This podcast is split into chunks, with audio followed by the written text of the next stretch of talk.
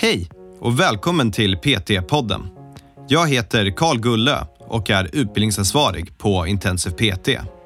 Vi har utbildat personliga tränare sedan 2012 och vill hjälpa så många människor som möjligt till en aktiv och hälsosam livsstil.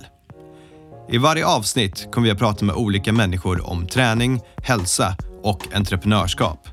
Varje samtal har ett unikt ämne och vårt mål är att inspirera dig till att vilja förstå mer om hur det är att arbeta som personlig tränare eller att hjälpa dig framåt i din karriär som PT. Just då, det enda man tänkte, det var ju inte några stora triceps eller stora eh, bröstmuskler man tänkte på där, utan det var ju magrutorna. Det var ju de som skulle fram. Välkommen tillbaka till PT-podden. Idag har vi med oss Sean Den Bauer som ska berätta sin historia om ätstörningar. Han skrev efter det tidigare avsnittet med Ellen Nielsen och ville dela med sig av sin historia, vilket jag uppskattar väldigt, väldigt mycket. I början på avsnittet så är det lite krassligare ljud, det är svårt för folk att komma in till en studio just nu så vi får köra online, men det blir väldigt mycket bättre. Så bara håll ut och snart hoppas vi att det är över och vi kan börja ha studioinspelade avsnitt igen. Uh, med det sagt allihopa, nu kör vi igång. Sean, varmt välkommen in till PT-podden. Tack, kul att få vara med. Jätteroligt att ha med dig. Du har ju faktiskt varit aktiv och skickat in frågor och haft funderingar. Och ja, en, en ni... det, är, det är kul att man kan få ställa dem också, så att man går och funderar på det hela tiden. Ja, men det är bra. Um, och så, du har ju gått till Tessie PT. Du gick för lite mer än sex månader sedan antar jag, men ja. du har jobbat nu i sex månader. Ja, precis, precis. Så den praktiska och, helgen var väl i november, där har jag för mig. Oktober, november. Ja, och du gjorde precis en liten humble brag att du hade, vad sa du, 27 kunder som du jobbar med nu. Ja, precis. Så jag har fått, jag har fått uh, möjligheten att få hjälpa de här 27 kunderna varje vecka och uh, det är kul. De är duktiga. De är, det är jätteroligt. Ja, jag kommer ihåg, för vi hade ju på den praktiska helgen sa jag till dig liksom, det kommer dröja ett år, sen så är du PT-chef och platschef om du vill vara det. Liksom. Ja, det så var, vi har det var... om, sex månader så får vi se. um, vi har ju ganska specifikt ämne idag för att jag hade ja. i tidigare poddavsnitt med Ellen Nielsen så satt vi och pratade om ätstörningar. Uh, och för mig är det ett ämne som inte berör mig jättemycket för jag skiter fullständigt i vad jag äter överhuvudtaget. Men där så... Det är, jag, magen tycker inte det är så skönt. Jag, jag önskar... Okej, okay, nej, jag önskar absolut inte att det var att jag hade näsan. inte vad jag säger. Uh, jag önskar att jag tog kosten lite mer seriöst. Men hur som helst. Uh, då hade vi då att vi pratade mycket om Ellens upplevelser och hur hon hade yeah. det. Uh, och så yeah. handlade det mycket om tjejer också. Och vilket är bra och jag vill kunna beröra det också. Men just det här ämnet är någonting där jag uppmanar sen i slutet att om det var någon kille som hade haft ätstörningar och ville dela med sig av det, för att där pratar vi mycket om skönhetsideal eh, och hur man att, att det var grunden i alla fall för Ellen och hur det var. Och jag tänker ja. mig att det här kanske är lite annorlunda för killar. Eh, men ja. jag vet inte. Och då skrev ju du att du hade historier att berätta också om det här. Så det är jättestort tack för att du vill vara med och vill dela med dig av det här till oss. Ja, men absolut. Det är ju anledningen till att man vill vara med och hjälpa till här, förmodligen precis som Ellen, att det är ju förmodligen någon PT där ute som har någon som kanske har de här varningsflaggsen som ni sa i förra avsnittet att eh, vi kanske kan hjälpa till med de här historierna, att de här PTn kan få lite tips på vad man kan tänka på. Så det är bara kul att kunna få hjälpa till eh, på det viset. Ja, men det, det uppskattas och jag tror egentligen inte det finns något annat än att bara berätta din historia så kommer jag flika in med lite frågor då och då. Tycker, ja men absolut, det låter bra. Det låter bra. Eh, ja, vad ska jag säga? Att själva ätstörningen började väl för eh, cirka sex år sedan. Och så hade jag eh, perioden mellan att jag fick ätstörningen och till att den var över var väl ungefär eh, ett år, lite mer än ett år kanske. Okay. Och då, vad ska man säga, då var jag väl 14 år gammal och precis som jag sa till dig i början att eh, då höll jag ju på med fotboll också. Så det var väl lite mer att man ville eh, efterlikna, kan man väl säga, lite mer Ronaldo, de som var lite mer superatleterna. Mm. Utan någon vidare, utan någon vidare koll egentligen på vad man gjorde kan man väl säga. Eh, så det började väl med att, att själva ätstörningen, det, jag kommer in på det lite, att det började egentligen med träningen. Att eh, jag började gymma, jag hade ett eget hemmagym.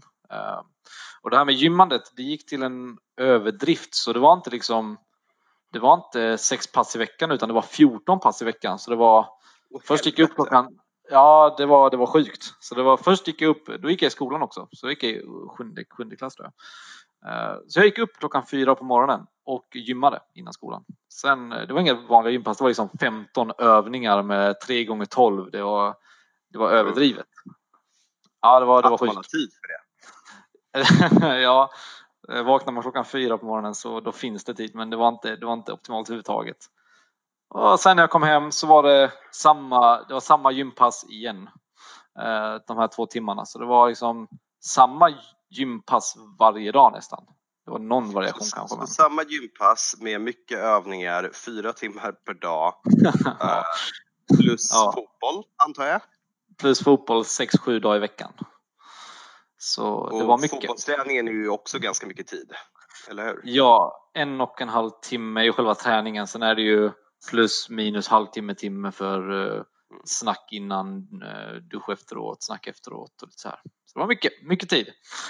Så, så rimligen en person som tränar så här mycket borde äta ganska mycket? Ja, det, det, det vet man ju bättre nu ju. Eh, precis så är det. Men eh, då, då läste man ju alla de här bodybuilding.se och alla de här eh, de här standard träningssidorna och då var det mycket kyckling, ris, broccoli. Och då, det var ju även kyckling, ris, broccoli tre måltider om dagen ungefär i x antal månader. Så det var ingen sås till eller något sånt kul? Mm. Den sås jag lyckades åstadkomma var du vet sån här färskpressad citron. Eh, med Oj. lite citronsaft. Det var väl min sås kan man väl säga. Ja, det här det låter inte som den roligaste maten. Särskilt inte Nej. tre gånger per dag. Det kyckling. Det var absolut. Sen är man dålig kock också så kycklingen var ju bränd med. Så det var ju, det var ju inte alls bra.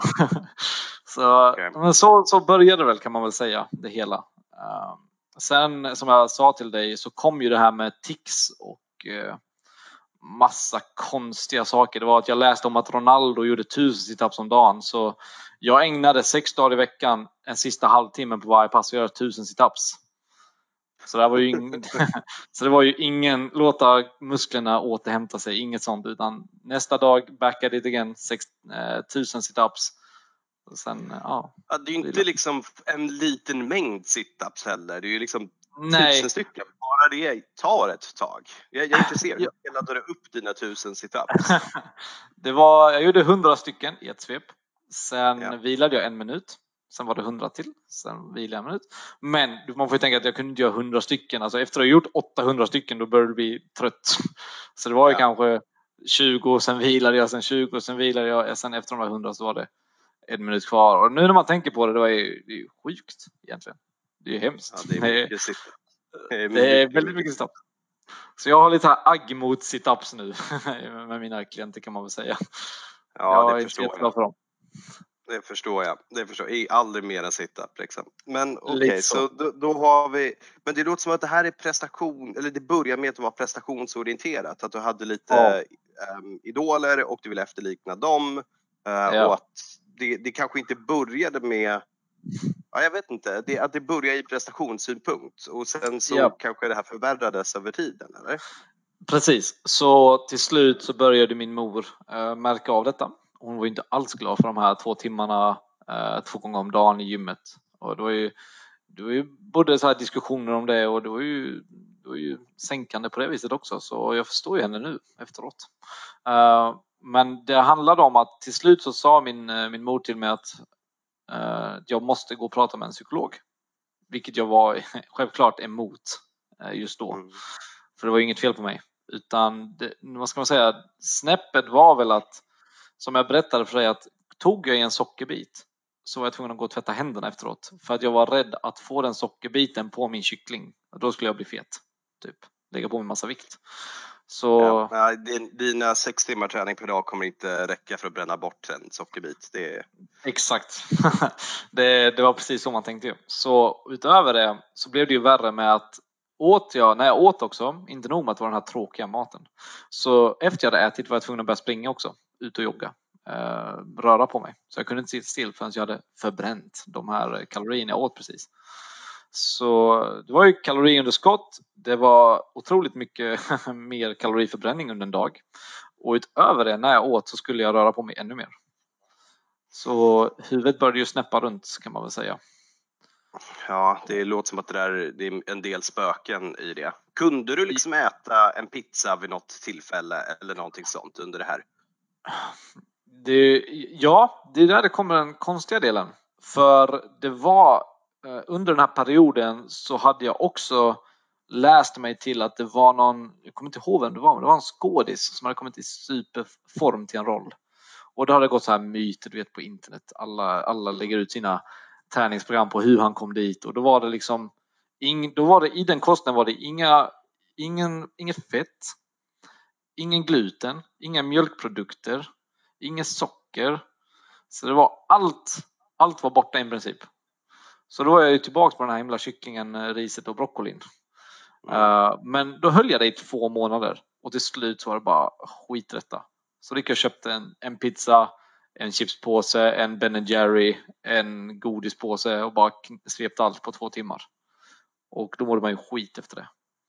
Uh, så det var väl egentligen enda gången kan jag tänka mig. Ja, mig. Så en gång under den tiden som man får en riktig binge eating liksom? Typ så ja, som inte nyttjade jättemycket egentligen. Njöt du av det när du faktiskt åt din Ben Jerrys och din chipspåse eller satt du ja. där med liksom tårar i ögonen samtidigt? Nej, nej, nej, nej utan då, då njöt man ju. Då var det ju livets, det var ju livets dag nästan. Så ja. det var ju underbart. Men efter det så var det ju katastrof. Då var man ju tillbaka på det här löpandet igen. Ja. Eh, så, lite så var situationen. Men jag kommer ihåg att när det väl Eh, det var också en sån här grej som jag tänkte på nu i efterhand som var också konstigt för min mamma hon sa till mig att nu ska du få se hur du verkligen ser ut. För då var jag ungefär 1,70 1,68 kanske runt den tiden. Mm. och så tog hon en bild på mig utan, utan tröja. Nu ska du få se hur du ser ut. Och på den här bilden, jag har kvar den fortfarande, så ser man mellanrummet mellan mina revben liksom. Så revbenen är liksom, man ser mellanrummet på dem.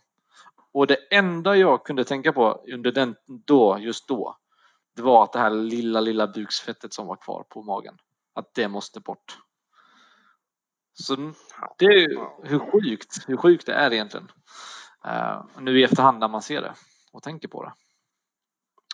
Men... Ja, ja det, är, det är ingen kul känsla, det kan jag verkligen inte tänka mig. Alltså att ha det kontrastet mellan vad som är hälsosamt och liksom ändå ja. ha så här deffat ner sig brutalt till en extrem överdrift och ändå inte vara nöjd med, alltså och ändå ja. bara peka ut en dålig sak liksom. Precis, precis. Och eh, ja, men det, det också, det hade ju med ovetande, jag, hade ju, jag visste ju egentligen ingen, jag trodde att jag visste. Jag trodde jag visste hur kost och träning funkade, men jag hade ju ingen aning egentligen. Ehm, mm, ingen knowledge överhuvudtaget. Uh, men det var väl runt Um, runt den perioden också det var som uh, värst kan jag säga. Som jag sa till dig att det här med sockerbiten, uh, att jag var tvungen att gå och tvätta händerna. Uh, det fick jag reda på i efterhand när jag gick till psykologen att det här med att tvätta händerna var för att, precis som du sa, prestation, att, man, att jag ville, i mitt huvud ville jag vara bäst. Att jag skulle vara bäst på allt och för att vara bäst, då var jag tvungen att vara perfekt. Och för att vara perfekt så var jag tvungen att tvätta händerna. Eh, det kom de fram till och jag kunde tvätta händerna 50 gånger om dagen med tvål, så vi till och med räknade. Så det var sprickor i händerna över hela händerna. Så fort jag stängde handen så sprack ju hela handen och det var inte jättebra. Eh, så det, okay, så långt gick det. Som, som du säger då så låter det som att det här handlar mer om en kontrollgrej eller en prestationsgrej. Mm. Vad skulle du säga var den drivande faktorn i allting? Uh, varför det, vad ska man säga, ja, det, jag har tänkt själv på den frågan mycket. Jag kan tänka mig att det var väldigt mycket med eh, just det här att man ville leverera eh, på så många plan. Man ville vara egentligen bäst på just då den sporten, fotbollen på den tiden.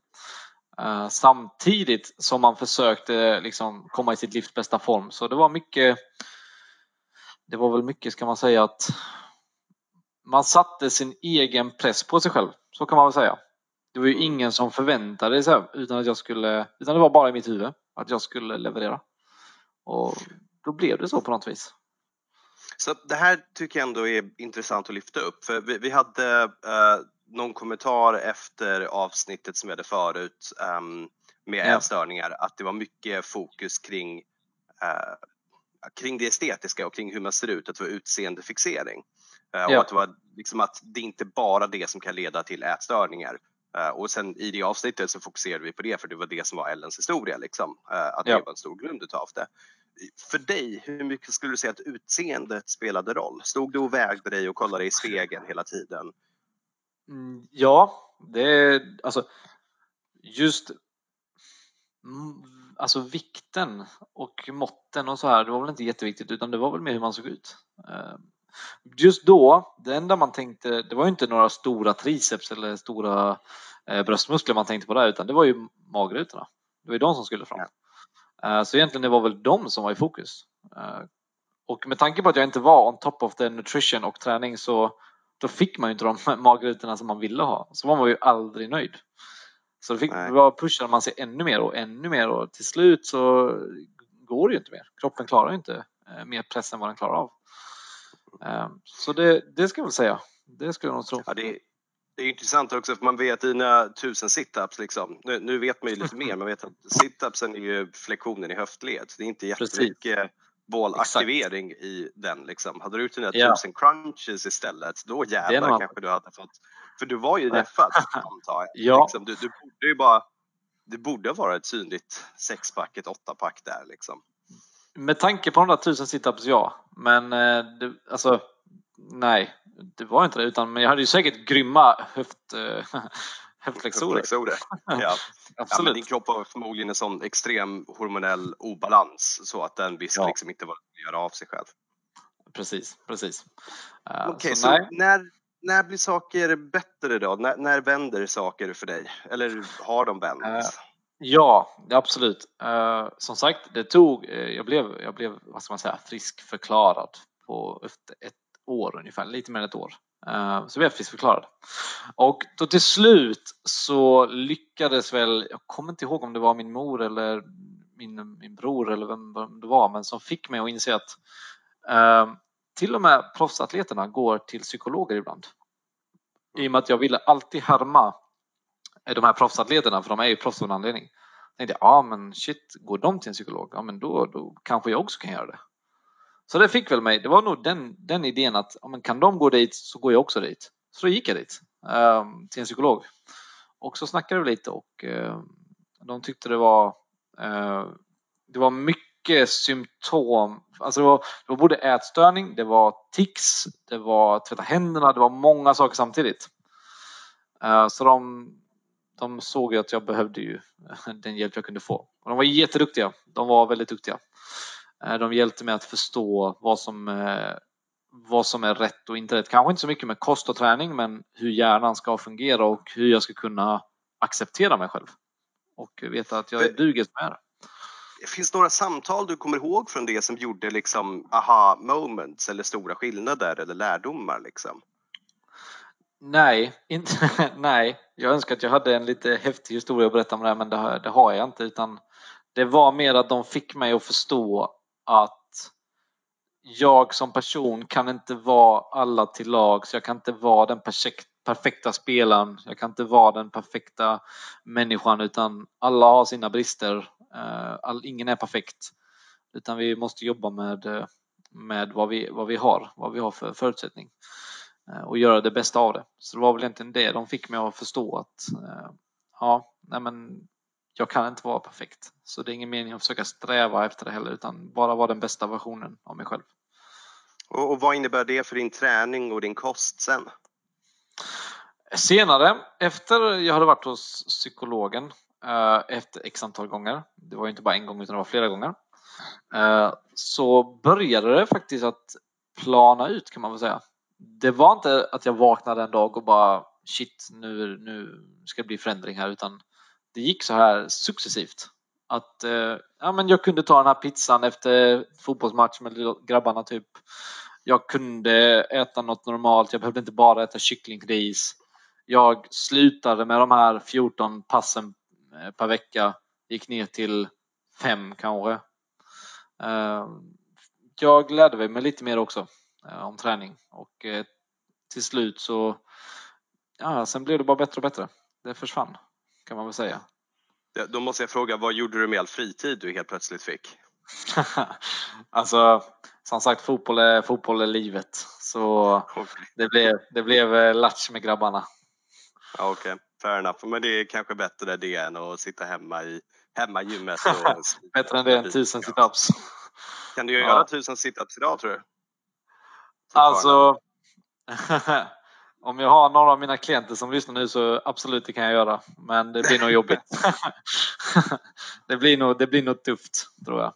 Men det går ja, nog. Kommer ge mig en timme. Ja, kom ihåg, du måste inte vara perfekt. Det är helt okej okay att inte kunna göra tusen situps på en dag. Det, det, ja, det, alltså, det här är, det är kul att få höra, kul, eller det, det är lärorikt att få höra, särskilt för att vi har lite andra infallsvinklar här på hur allting har utvecklats och hur det sen försvann. När det var sen när du började det, det, var en sak du nämnde som jag vill liksom lyfta in på. Det var när du sa när du blev friskförklarad. Och mm. det finner jag intressant att, en annan, att man blir liksom friskförklarad i det här. För att blir man någonsin friskförklarad tycker du? Eller har man fortfarande kvar när man äter en pizza så tänker man skit också, nu måste jag springa mm. och sen tänker man, men Sean släpp det där, kom igen. Eller ja. vad, hur är det?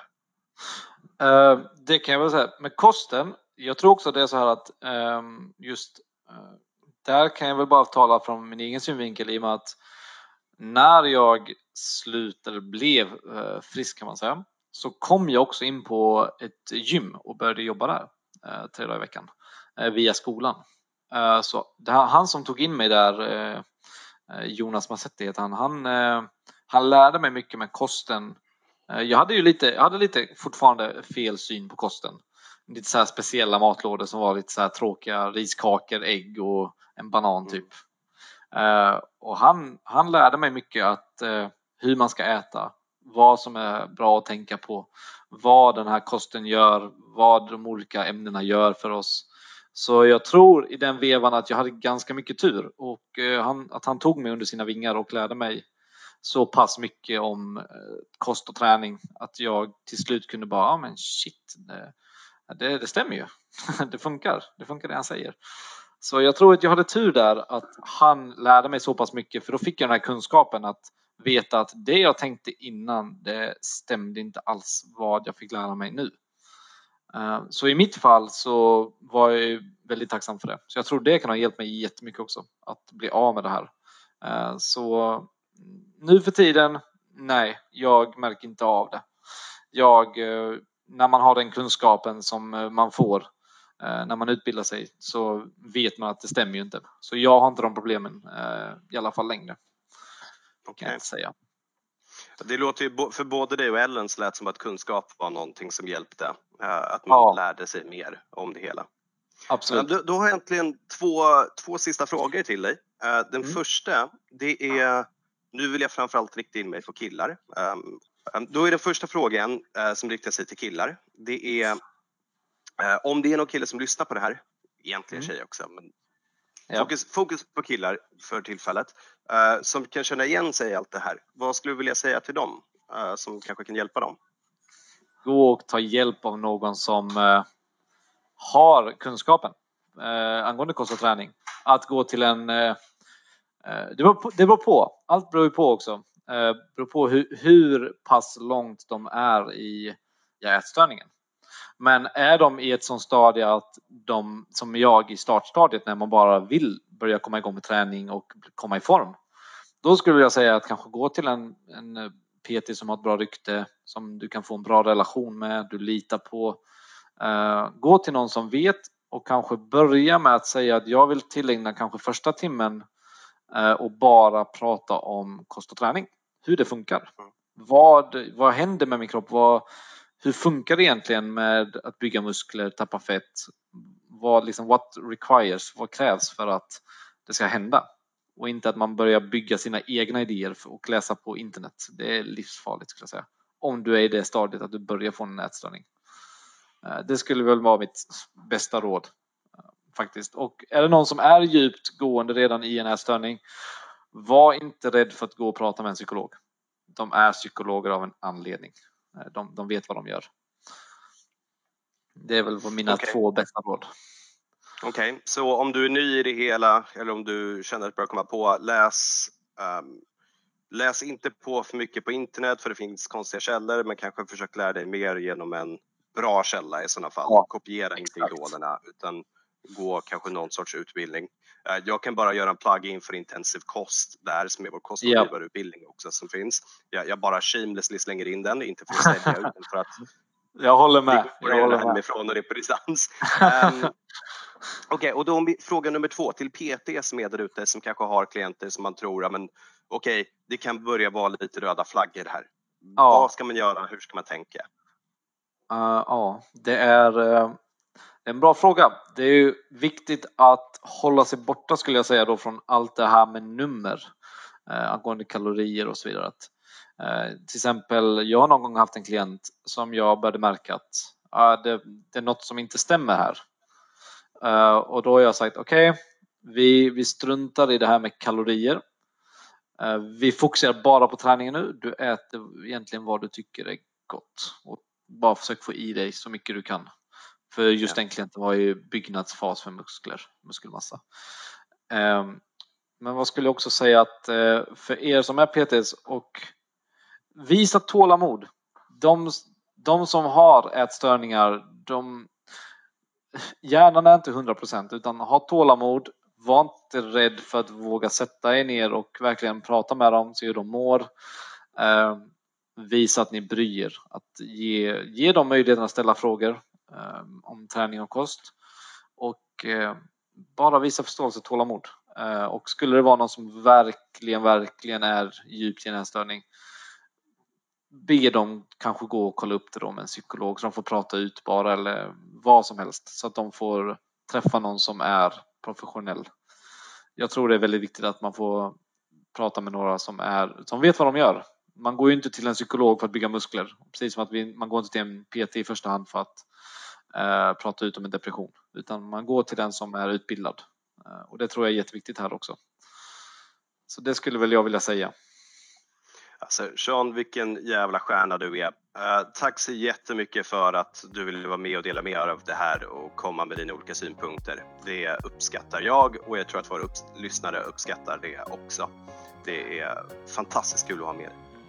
Tack, det var superkul. Hoppas många, hoppas folk får lite nytta av detta också. Får man väl hoppas. det kan jag garantera dig.